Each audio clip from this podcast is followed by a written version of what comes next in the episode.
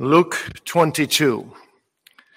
And while you turn there, let me just thank you so much for your warm welcome of me and my, my queen. And also thank you for receiving me back tonight in your pulpit uh, again. I want to read with you from Luke 22, verses 24 through 34. This account transpires just after Jesus has instituted the sacred sacrament of the Lord's Supper. And there was also a strife among them which of them should be accounted the greatest. And he said unto them, The kings of the Gentiles exercise lordship over them and they that exercise authority upon them are called benefactors. But ye shall not be so. But he that is greatest, he that is greatest among you, let him be as the younger, and he that is chief as he that doth serve. For whether is greater, he that sitteth at meat or he that serveth? Is not he that sitteth at meat? But I am among you as he that serveth. Ye are they which have continued with me in my temptations. And I appoint unto you a kingdom, as my Father hath appointed unto me, that you may eat and drink at my table in my kingdom, and sit on thrones judging the twelve tribes of Israel. And then here's our text 31 and 32. And the Lord said, Simon, Simon, Behold, Satan has desired to have you, that he may sift you as wheat. But I have prayed for thee that thy faith fail not. And when thou art converted, strengthen thy brethren. And he said, Peter said unto him, Lord, I am ready to go with thee, both into prison and to death. And Jesus said, I tell thee, Peter, the cock shall not crow this day before that thou shalt thrice deny that thou knowest me. Well, may God bless the reading of his word to our souls as well as the preaching. Let's seek his face once more. Lord God, we ask that under this sermon, we would come to value, perhaps as never before, the riches that accrue to us and the needs that are met by those riches through the office bearing of our Lord and Savior. May we treasure Jesus Christ as our prophet, our priest, and our king. We pray in Jesus' name. Amen. Early on in my ministry, there was a couple that came to me. I could see by the body language, by the words, by the forcefulness of the woman that she certainly was the leader in the relationship. And she claimed that she wanted to divorce her husband and asked my permission for that. Was that acceptable? And I said, Well, why? You, has he been unfaithful to you? And she said, No, but he doesn't meet all my needs. And when I responded that no one human being can meet all of another human being's needs, she looked puzzled. He looked relieved. But the point I was trying to get across was there's only one who can meet all our needs. And his name is the Lord Jesus Christ. Your father and mother, your wife or husband, your children when you get old, they can all help, but no one can meet all your needs but the Savior. And so tonight, I want to preach that through this little vignette in verses 31 and 32 of Luke 22. These wonderful words Simon, Simon, behold, Satan has desired to have you that he may sift you as wheat, but I have prayed for thee that thy faith fail not. And when thou art converted, or you could read there, repentant, strengthen thy brethren. And in looking at this theme of the value of Christ as our office bearer, we're going to look at three thoughts. First, Christ's prophetical admonition. See that in verse 31a or verse 31. Second, his priestly intercession, 32a. And third, his kingly commission, 32b.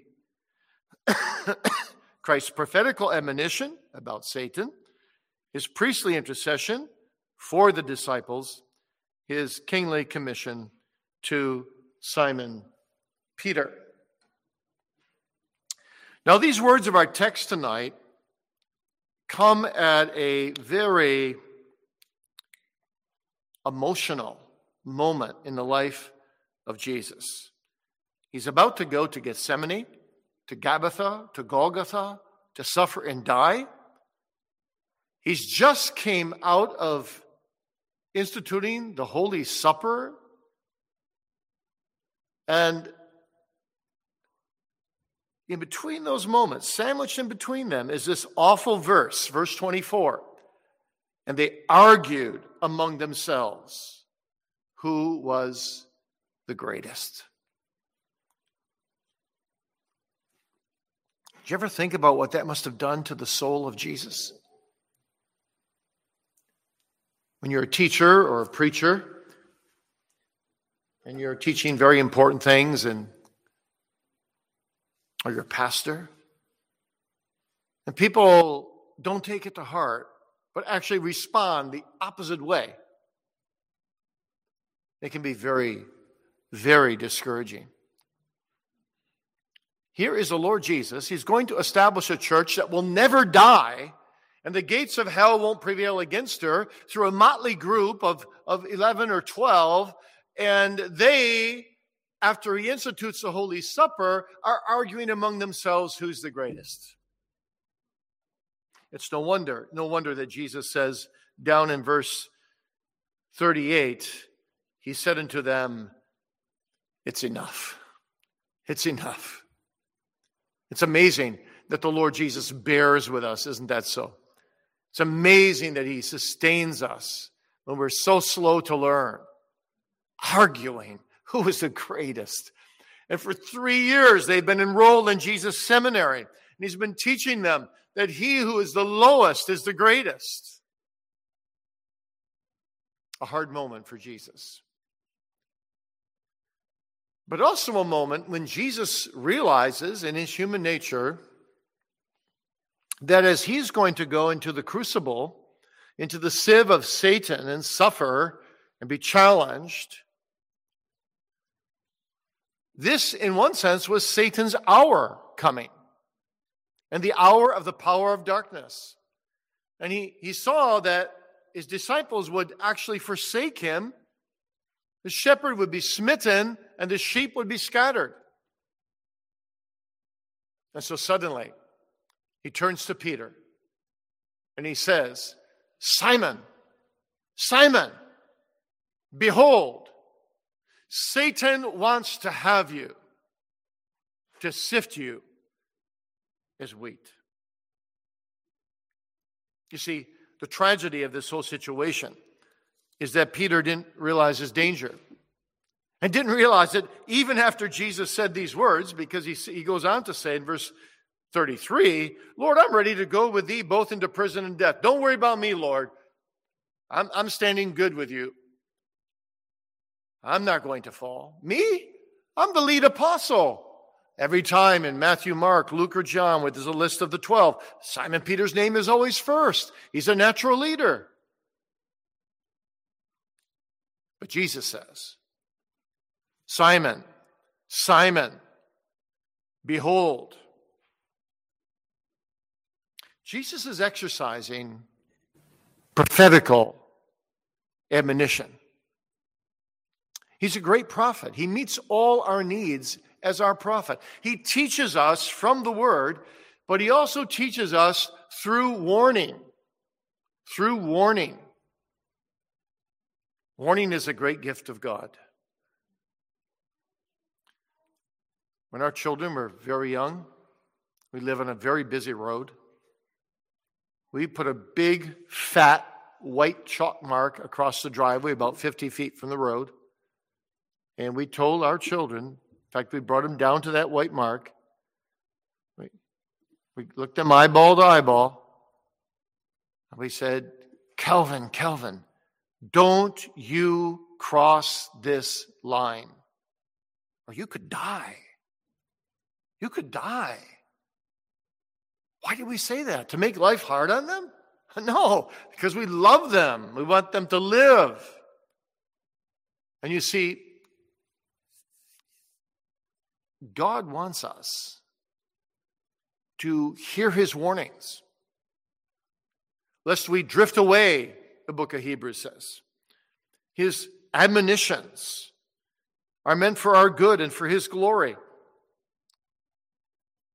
And so when Jesus sees his be- disciples behaving so unseemly, and he knows he's on the cusp of going into suffering, and that Satan is about to devour them, he can't help but warn them.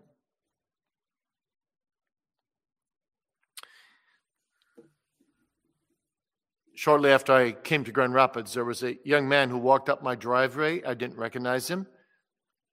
And he told me he was going to jail. He'd gotten into the drug world and he had become a, a dealer. He got caught. But I didn't understand at first why he wanted to see me. But then he told me an amazing story.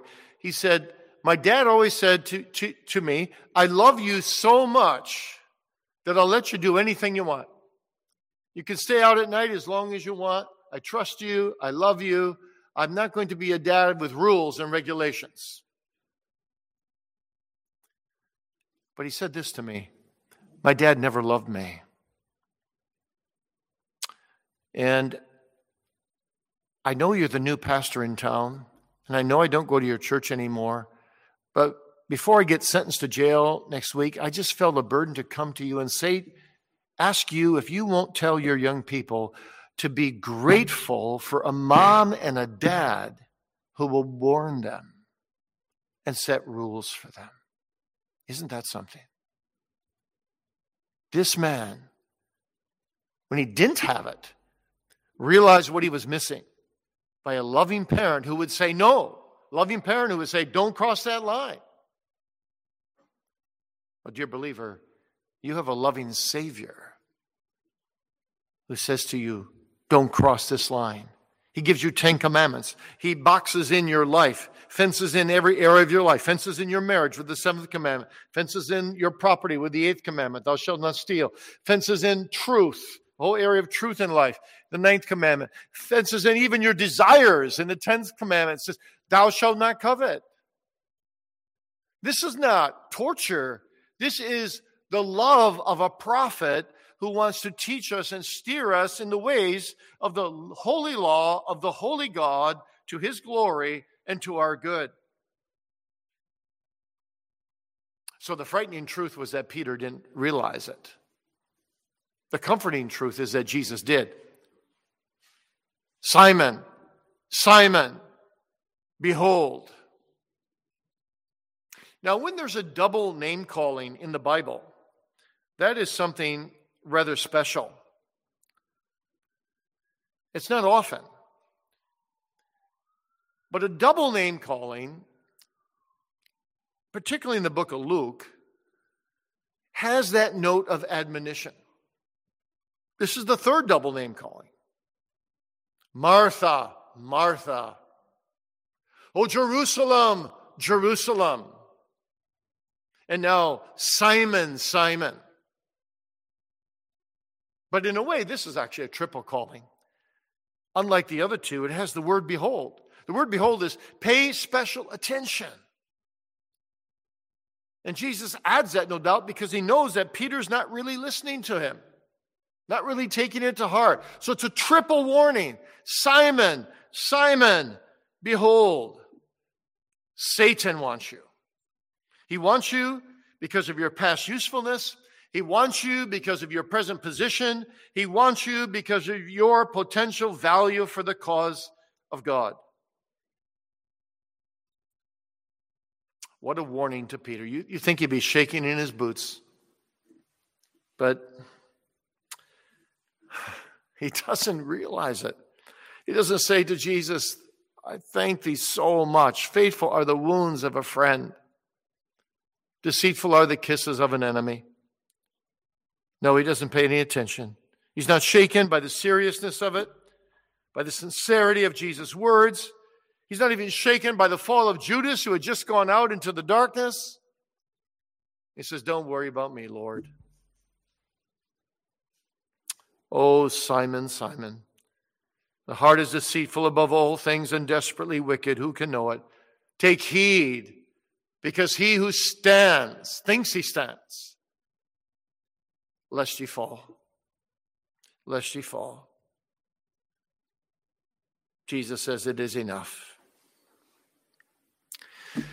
But what does it mean? Satan desires to have you. The, the Greek word there is actually exaiteo. Oh, it's the strongest word for passion, for urgency, for begging, for pleading. It, you could translate it Satan is asking for you excessively. Some commentators say it is even the word used in the courtroom. He's, he's suing for you, he thinks he has a right for you. He, he's, he's got He's got Judas Iscariot. He's a sinner. And you're a sinner, Simon Peter. So he thinks he has a right for you too. It's like Job. Remember how Satan went for Job in the Old Testament? It's almost like he wanted to sue God for Job. Oh, yes, he only fears you because you give him benefits. Let me but touch him, and uh, he, he will curse you to your face. Satan desires to have you, to have you. As if Satan is saying, Well, I, I, have picked off one of your, your lieutenants, Judas Iscariot. Now I'm going for the colonel or the captain, Simon Peter. Well, this is a serious charge, a serious desire on Satan's part, isn't it? But it's not just Simon Peter. It's not just Simon Peter. Notice, notice what it says here. Simon, Simon, behold, Satan has desired to have you. Now, there's not many places in the Bible where the you and thee and thou have mean something substantial in their difference from each other. But of course, you know the English language. And you know the confusion we get today because we don't have a singular form for you. So when we say you, mainly we mean plural, but now we use it as singular as well. In the north, we have nothing to distinguish it at all. In the south, you've, you've invented your own word, y'all, which means plural, right? If I say y'all, you know I mean everyone. If I say you, you don't know what I mean. Am I just from the north and I mean all of you, or do I mean just you individually? So English used to be a better language that way. And thee and thou were not archaic word forms, but they were just singular. So notice what Jesus says Simon, Simon, in other words, I'm speaking to you as the leader. Behold, Satan desired to have you, plural, all of you. He wants all 11 of you, like he has not just you, Simon that he may sift you, all 11 of you, as wheat, but I have prayed for thee, singular. I particularly prayed for you, Simon Peter, individually, that thy faith fail not. Now, why does the devil want all church leaders? That's what we can gather from this, right? He wants all 11 of the leaders. Well, he wants the leaders because he knows that if he can destroy leaders, if he can get leaders to fall into sin, he can get the sheep to scatter, as Jesus said. And he can destroy the church, which is his desire. He always wants to wreak havoc in the church of Jesus Christ. So Satan wants to have you, all of you, and not just the leaders, also the Sunday school teachers, the, the, the members. He wants you, boys and girls, because he wants you when you're young. He doesn't want you to give your life to the Lord. He wants teenagers because you have to make many decisions and he wants you to go down his road. He doesn't want to give up his subjects. The devil hates true believers because they bear the image of Christ.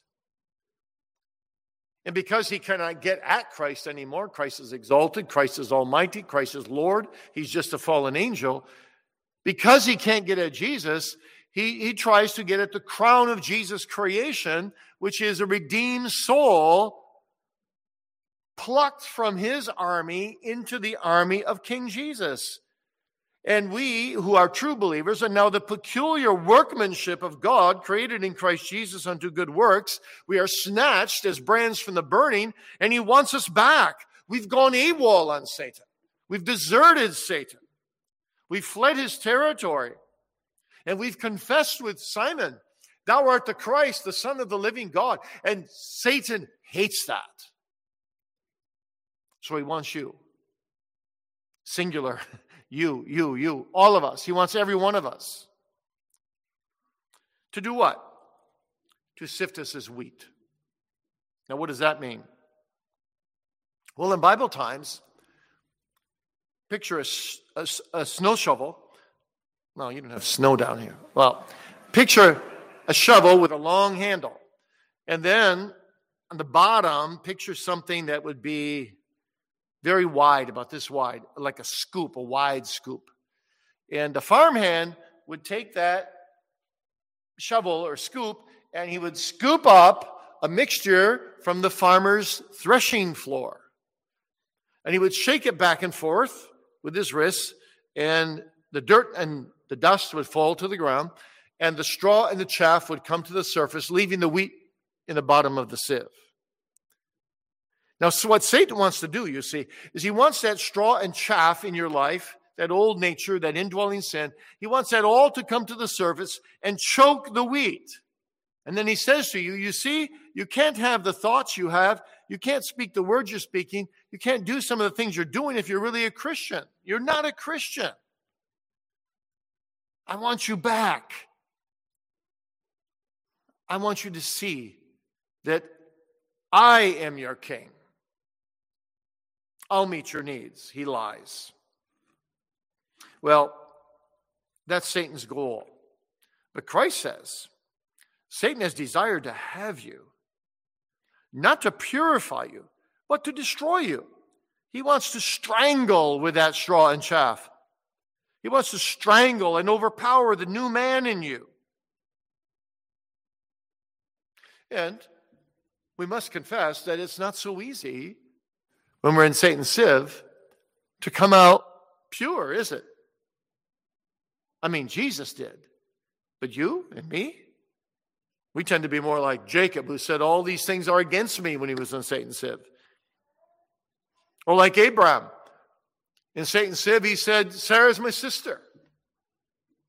Or Job, who began well, but two chapters later, in Satan's sieve of affliction, cursed the day he was born. In fact, our hearts are so prone to wickedness that we not only do poorly in Satan's sieve of affliction, we can do poorly in Satan's sieve of prosperity. Maybe he blesses your business with tremendous profits, but you forget God. You're like Jeshurun and you wax fat and kick. Satan has many sieves, many sieves. And we, we can fail again and again from sieve to sieve. How cunning and crafty he is. He's so much more powerful than we are. And before you know it, in the sieve of Satan, we start to miss the nearness and the dearness of Christ. And when sin then dampens the exercises of our faith, we learn to complain with Job, don't we? Behold, I go forward, but he is not there, and backward, but I cannot perceive the Lord. On the left hand, where he works, but I cannot behold him. He hideth himself on the right hand, that I cannot see him. We feel downhearted. We feel deserted. We feel forsaken of God. What will happen to us? What will remain? Will we be like Judas? Will we forsake? Will we drift away? What's going to happen to Simon Peter? Well, he won't be a Judas. Why not? Because the Savior, who meets all his needs as a prophet, teaching him and warning him here, is also the priest to sacrifice for him and to pray for him. And so we read in verse 32, I'm so glad that this text doesn't end with verse 31, but, you know, the Bible has these buts of interjection into hopeless situations that are just beautiful, like Ephesians 2. You were dead in trespasses and sin, but God. Martyn Lloyd-Jones has a whole sermon just on those two words, but God. You see, this is a but God text. But I, I have prayed for thee that thy faith fail not. Oh, praise God for the intercessions of Jesus. Now, these intercessions of Jesus, whereby he meets all our needs as priest, based on his sacrifice, giving his life for us, so that our sins may be washed away, are often minimized. I often say to my theological students, that the most underrated doctrine in all the Bible in Reformed theology today is the intercessory work of Jesus Christ at the right hand of the Father. This is an amazing thing. Hebrews 7:25 says he ever lives to make intercession for us. Ever lives means ever lives. It means moment by moment by moment. And because he has the infinite capacity to remember a multitude that no man can number at one moment corporately, as well as every single one individually, as if each child were his only child. That means that your Savior, dear believer, is remembering you right now, right now, right now, right now, second by second by second. You're actually never alone, even when you feel alone, even when you don't feel his intercessions. He's praying for you constantly, 24 7, 365. That's what the text says. Hebrews 7:25, Romans 8:34. Here in Luke 22, I have prayed for thee. I have prayed for thee, but it's also in the ongoing progressive tense. I will, I will keep on praying for thee, and I will, I will pray for thee in the future. I'm the same yesterday, today, and forever. I will pray for thee. I will uphold thee. Simon Peter, individually, thee. I will not let thee go, even though you're going to deny me three times before the rooster crows. That's love. That's love. Well, Satan's sifting is very dangerous, but I've got good news for you. Jesus went right into the sieve and he came out on the other side without any sin so that he can protect you in the sieve and bring you out and purify you and present you acceptable on the great day to the Father. What a glorious thing his intercession is. He was sifted Already, the moment he was ordained into ministry, when he was baptized at the age of 30, Satan took him into the wilderness 40 days and 40 nights, tested him in his sieve and every which kind of way. But Jesus kept answering him, same way we ought to answer him when we get in Satan's sieve. But the word of God says, but the word of God says, but the word of God says. Interestingly, all three times Jesus used the book of Deuteronomy that book that talks about how to live out of the law a God fearing life. Rebuke Satan. So we must rebuke Satan with the Word of God. It's with the Word of God you can get Satan to flee.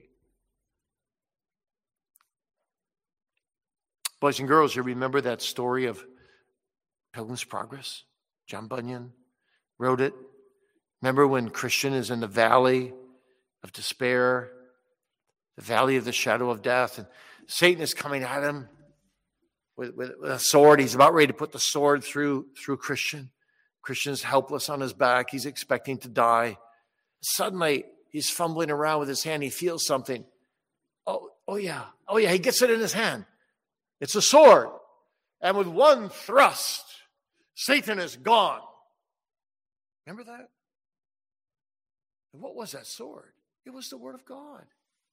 It, it was this, this Bible. You see, you can defy Satan by bringing the promises of the Word of God, by bringing the Word of God. They have power. Well, Jesus rebuked Satan, rebuked Satan, rebuked Satan. Satan then left him for a season, but he came back. And he's about to come back in earnest now as Jesus goes into Gethsemane and Gabbatha and Golgotha, the three G's of his greatest suffering. But as he enters into that heated suffering, the, the, the epitome of his suffering, the apex of his suffering, the nadir of his suffering, as he enters into it, he knows, he knows, because he's also God, that he will withstand Satan. And he knows that he has a grounds on which to plead for Simon Peter, because he is the one who merited for Simon Peter that Simon Peter would come out of his sieve and repent and go out and strengthen the brethren. It's all under his control. Jesus isn't standing helplessly by. He's saying, Simon Peter, I will pray for you, and I will pray for you. I will sue for you, as it were. I will counterclaim Satan's claims in heaven's courts with my claims, and my claims are better than his claims because Satan has not merited your fall, but I have merited your eternal redemption. So I'm going to keep you. I'm going to keep you in the palm of my hands. Yes, I will bring you to repentance. Yes, I will make you feel the bitterness of your sin, but I will bring you back. I will bring you back, Simon Peter. I will pray for you. I will preserve you. You see, Jesus has a judicial right to say to Simon Peter, I will keep you, I will preserve you, because he's merited forgiveness for Simon Peter by his sufferings, by his death, and by his intercession. And so, a substitutionary high priest, Jesus stands in for Simon Peter. He who knew no sin became sin, that he might be made the righteous, that we might be made the righteousness of God in him. So you would think that Peter's sin, denying Jesus, would, would mean his destruction. But Jesus says, No, I've got you in my preservation. I preserve you. I won't destroy you. And he emphasizes, he emphasizes in the text. It's actually um, in what's called the emphatic tense. You could translate it this way I myself had prayed for you.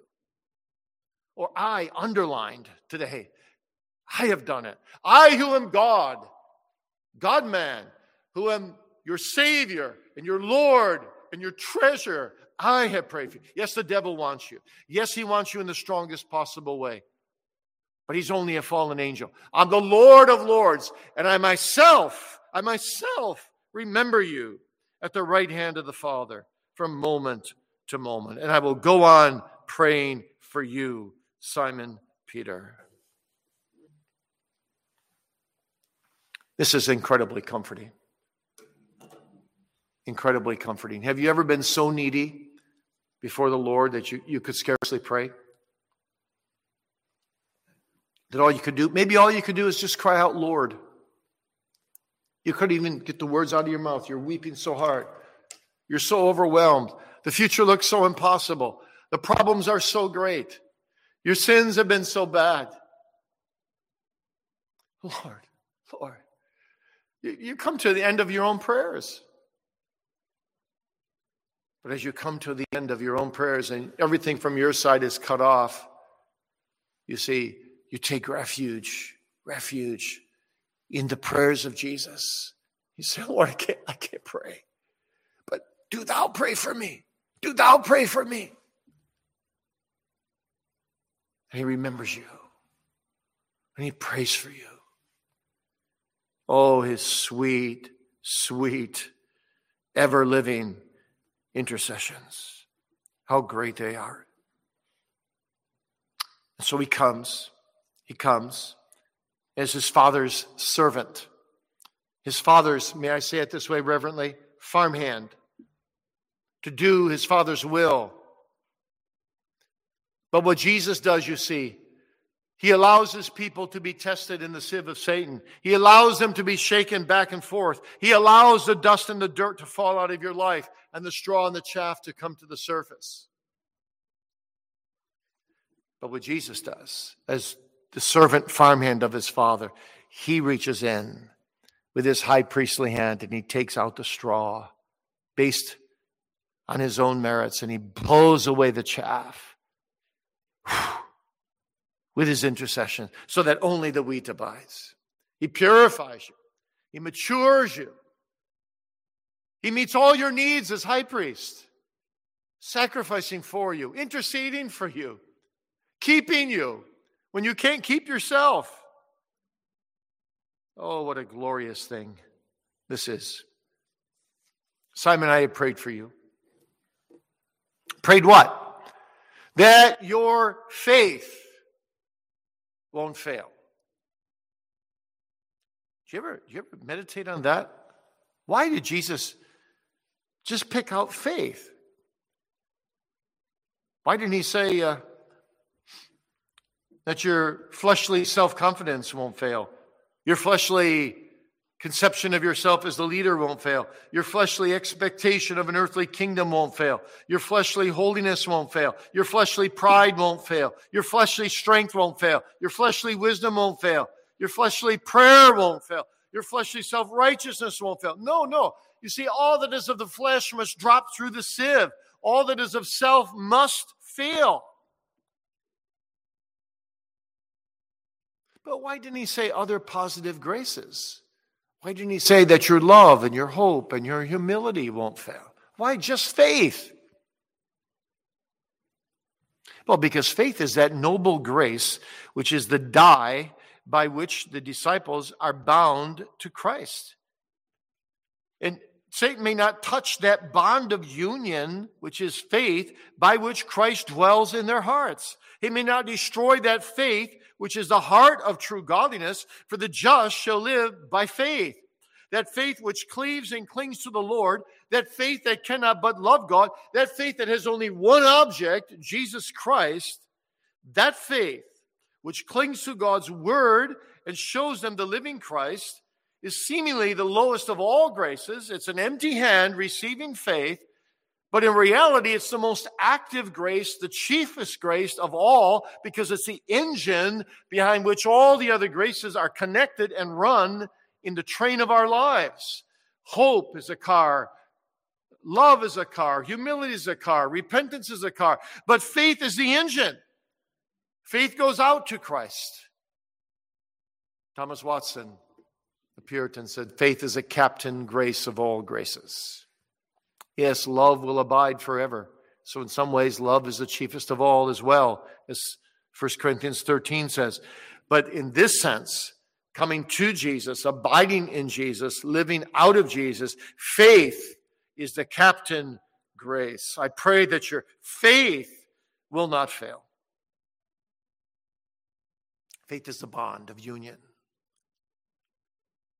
John Calvin has a wonderful exposition of that in his Institutes where he spends several pages explaining that the bond of union from God to us is the Holy Spirit who indwells us, but that the bond of union from us back to Christ is faith. We receive Him by faith, Spirit work faith. And that faith cannot die. It may be bruised. When a child of God backslides, it may be very faint, but it will be, as the canons of Dort put it so well, in due time by the Holy Spirit revived. That faith cannot die.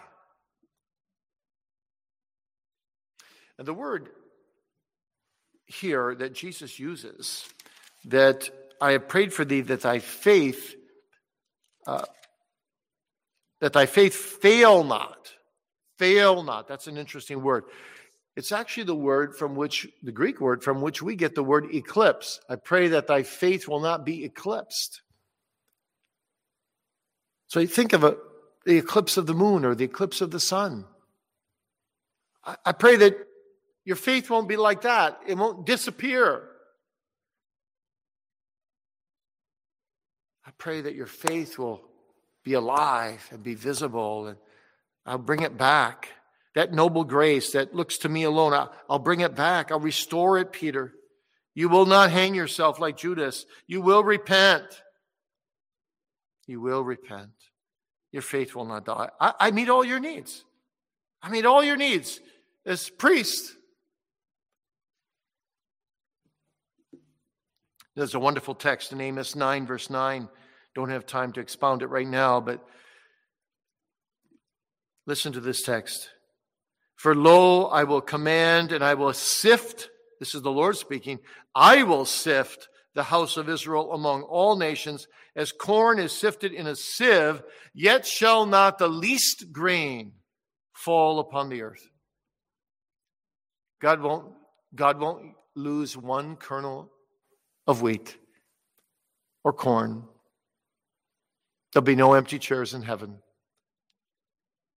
The true faith that he plants in his people will never die. Never die. Not in one of them. What a glorious thing this is. Even the least, even the smallest grain shall come forth purified, come forth as gold, as Job puts it. But now, Jesus says at the end of this verse that not only will I meet your needs as priest, I'll meet your needs as king. I'll give you, Peter, a kingly commission. A kingly commission. When thou art repentant, strengthen thy brethren. You say, wait a minute, where's the kingly office there? Well, it's it's it's implied in that little word when. When. You see, if you're an Arminian, you'd want to change the Bible here and you'd want to say, if thou art repentant. Jesus is standing by helplessly. You've got to repent. You've got to believe, and then I'll be merciful.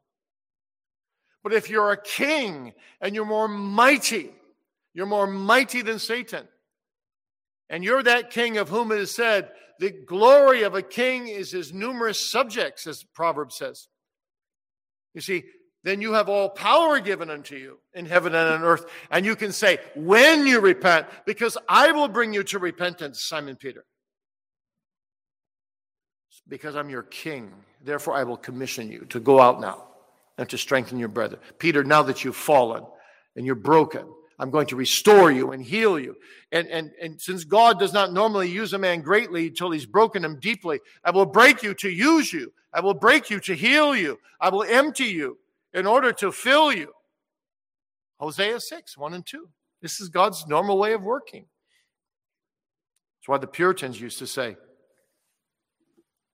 particularly of ministers, they'd said, ministers have to usually go through more trials than people who aren't ministers because they've got to be broken so much in order to be broken clay pots out of which the word of God shines, not only, but also so they can identify with all the pastoral needs of their people. So it's out of our brokenness, you see, that God commissions us, that God has a calling for us, a task for us. We're broken in ourselves because we're just sinners. We're just prone to deny and forget our Lord. But he says, No, no, no, I will use you when you are repentant. It's the word of a king. Strengthen your brethren. So Peter's washing himself, washing his hands in the hall of Caiaphas. There's a servant girl that comes. Remember the story? Three times he did not. He even curses. Curses, imagine that. So I don't know the man. He's worried he's going to get thrown in jail or be killed. And I don't know him. I don't know him. And then he looks up. And Jesus just happens to be walking through the hall of Caiaphas. And he gives him One look. One look. And what happens to Peter? He goes out, and what does he do? He weeps. He weeps bitterly. He repents right on the spot. One look. You know, Jesus meets all our needs, and sometimes He does it just in a moment. Sometimes He does it through one word from the Bible. Sometimes He does it through what I might call one look that He gives us through the words of the sacred book. One look can do a lot. One look can do a lot. That's true even in a, even in the family.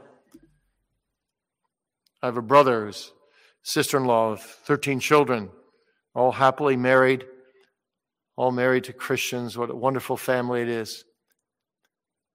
But some years ago, when they were all younger, most of them were at home.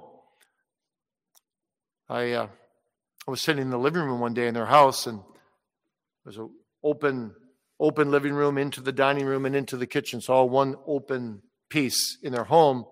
And there was a great bowl of cookies on the kitchen table where they would have supper in just a little while. It was like five o'clock, and one of the little boys comes along. He's eight years old. He knows he knows not to go get a cookie at five o'clock just before supper. He knows that. You could tell he knows it because his mother is in the kitchen with his back towards him, fixing supper, and he he doesn't see me off to the right. He comes in. He's he's looking at his mother. He climbs up on a chair real quietly, reaches out his hand to take a cookie. He gets about six inches away. And, and, and, you know that mothers have eyes in the back of their head, right? They know where they know what you're doing. They know where they are. Suddenly she turns around. She just looks at him his hand freezes. He pulls it back slowly, slowly, slips off the chair, goes away. They never said a word to each other. Not one word. But he got the, he got the message. But this look, this look was a different look. It was a look of tender admonition. Peter, you don't really know me. I'm your Savior. It was a look of love. I will still love you. Peter, it was a penetrating look that brought him instantly to repentance. Instantly. When, when you repent, it's a kingly look of amazing authority. Peter goes out and weeps bitterly. And then goes to strengthen his brethren and obeys the commission of his Lord.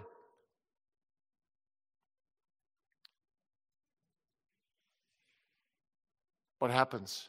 Well, Jesus arises from the dead. He says, Go tell my brethren and Peter, and Peter. Peter's thinking, I'm never going to be included again. I've, I've, I've excommunicated myself from the apostles. No more to be an apostle. No, no, no, Jesus says. Go tell my disciples, go tell my brethren, and Peter. He's included still, even though he feels excluded. I'll meet him in Galilee. And then what happens? Well, there's 10 post resurrection meetings of Jesus. All of them are described in detail, except one. Some in great detail. Think of the travelers to Emmaus 23 verses of detail. But Simon Peter's post resurrection appearance with Jesus, no detail. The Lord hath appeared unto Simon. Period. Why no detail?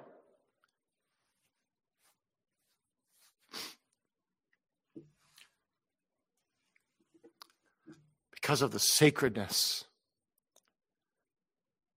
and the intimacy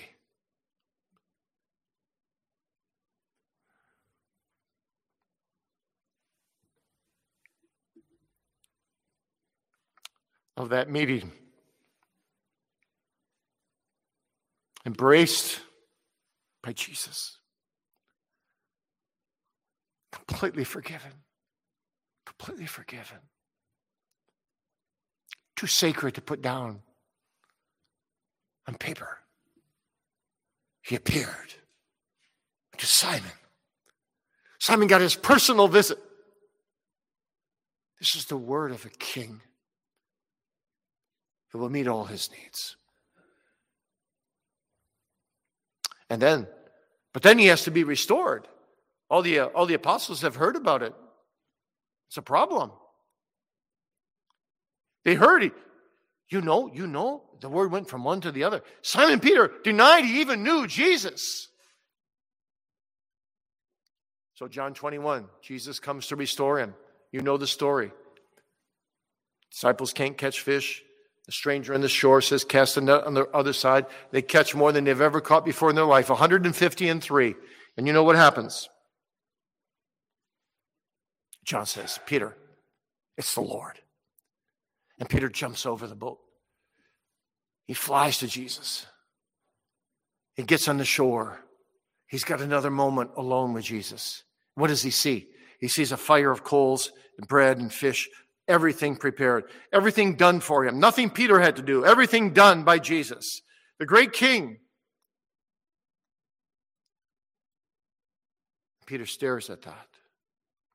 Doesn't say a word to Jesus. Not one word. And Jesus apparently didn't say anything to him, or so it seems. But do you know that the word fire of coals is only used two times in the entire New Testament? First time is when he was warming himself by the fire of coals, destroying himself, saying, I don't know the man. The second time was on the Sea of Tiberias. Don't you think that Peter was looking at that fire of coals? Saying, I, I destroyed everything. But here now is a fire of coals, and the Lord uses it for good, and he, there's a meal prepared. He's taking care of everything. He's meeting my every need. He's meeting my every need. And then the other disciples, before you know it, they're there. And then comes the interrogation, the public restitution. Is it true, Peter, that you love me more than all these? Second question Do you love me? This is the agape level, the highest level. Peter can only answer, No, I, I, I love you with a love of friendship. He can't argue that he loves with a steady form of divine love, the agape love. And then Jesus asks him the third time, Peter, do you even love me? Do you even love me with, with the love of a friend that is up and down? Does a friend's love that is up and down, does, does that friend deny that you even know your friend? And Peter's grieved. And then he just appeals to Jesus' omniscience. Oh Lord, thou knowest all things. Thou art the King of kings. Thou knowest my heart. I, I, it doesn't seem like I love thee. It seems like I contradicted everything of love, but I do love thee, as poor as my love is. Now I can use you, Peter. Feed my lambs, feed my sheep, feed my mature sheep. I've broken you to use you. Go out and strengthen the brethren. And Peter goes out. What does he do? Day of Pentecost happens. Everyone's talking. All these disciples, these apostles, they're, they're full of new wine. They're drunk because they're speaking in tongues. Who stands up? Who's bold now? The same guy who was afraid of a little servant girl, he stands up and in front of thousands, he preaches the gospel, the most Christ centered sermon you can possibly imagine. And 3,000 men are saved. How many women and children? We don't know. 3,000 men are saved. Who goes on and becomes a leader over the whole New Testament church with the Apostle Paul throughout the book of Acts? Strengthening the brethren. Simon Peter. Well, he stumbled once or twice more. But who wrote the, those two beautiful epistles, which after the opening greeting begin this way? We are kept by the power of God through faith faith that won't die, unto salvation. Simon Peter. And who encouraged and strengthened his brethren by saying, Be careful, for the devil is going about as a roaring lion, seeking whom he may devour. Simon Peter. Simon Peter strengthens the brethren. So, this is a king who meets all our needs. He breaks us, he makes us broken vessels, exercises us, purifies us, and makes us useful. What a glorious thing. What a glorious thing this is. And so, friends, I want to close with this flee to the intercessor, the advocate, the paraclete who meets all your needs, the Lord Jesus Christ. Defy Satan with the word and the promises of God. Defy Satan with the word and promises of God. I say that over and over to yourself, those two things. Flee to the intercessor. Defy Satan with the word and promises of God. Go forward in the strength of the Lord, trusting this prophet to teach you, to warn you, this priest to sacrifice for you, to bless you, to pray for you, this king to rule, to guide, to commission you. And go out and tell others of what a glorious and beautiful Savior he is. Tell him you found someone who can meet all your needs. And it's not your spouse, and it's not your child, it's not your parent. It's Jesus Christ. He'll bring you through every sieve all the way to glory. But if you don't know Jesus Christ, I appeal to you tonight. Wake up. See what you are missing. Why won't you come to Him? He can give you everything you need. Everything you need. Everything is in Him. Don't try to go to eternity. Don't try to go through life like Peter. I don't know the man. Don't try to make ends meet yourself. You won't be able to do it. Take heed lest you fall into hell. Take heed unless you fall into the eternal sieve of Satan from which you cannot be extracted when it is too late. But flee to Christ. Defy Satan with the word and promises of God. And soon, Romans 16 verse 12 or verse 20 will be fulfilled in your life, and the God of peace shall bruise Satan under your feet shortly. The grace of our Lord Jesus Christ be with you. Amen and amen. Let's pray. Gracious God, we thank thee so much for a Savior who meets all our needs as our office bearer. We thank thee for thy triple office, Lord Jesus, for its incredible value. Thank thee for being our prophet, our priest, our king. Thank thee for meeting all our needs, preparing us for glory, making us more and more crucified to our own self righteousness and living out of thy righteousness. For thou hast said, Blessed are they that hunger and thirst after thy righteousness, for they shall be filled. O God, prepare us for that day when we will meet thee face to face. That on that day we will be able to say, Jesus Christ, thou art all my righteousness through thy precious blood and through thy perpetual intercession. And so I stand before thee in thy name with thy blood passport to enter into heaven. Lord, no one we know with that passport will be turned away. Oh, help us then not to rest until we are found in Christ, the only one, the only one who can meet all our needs. We pray in Jesus' name. Amen.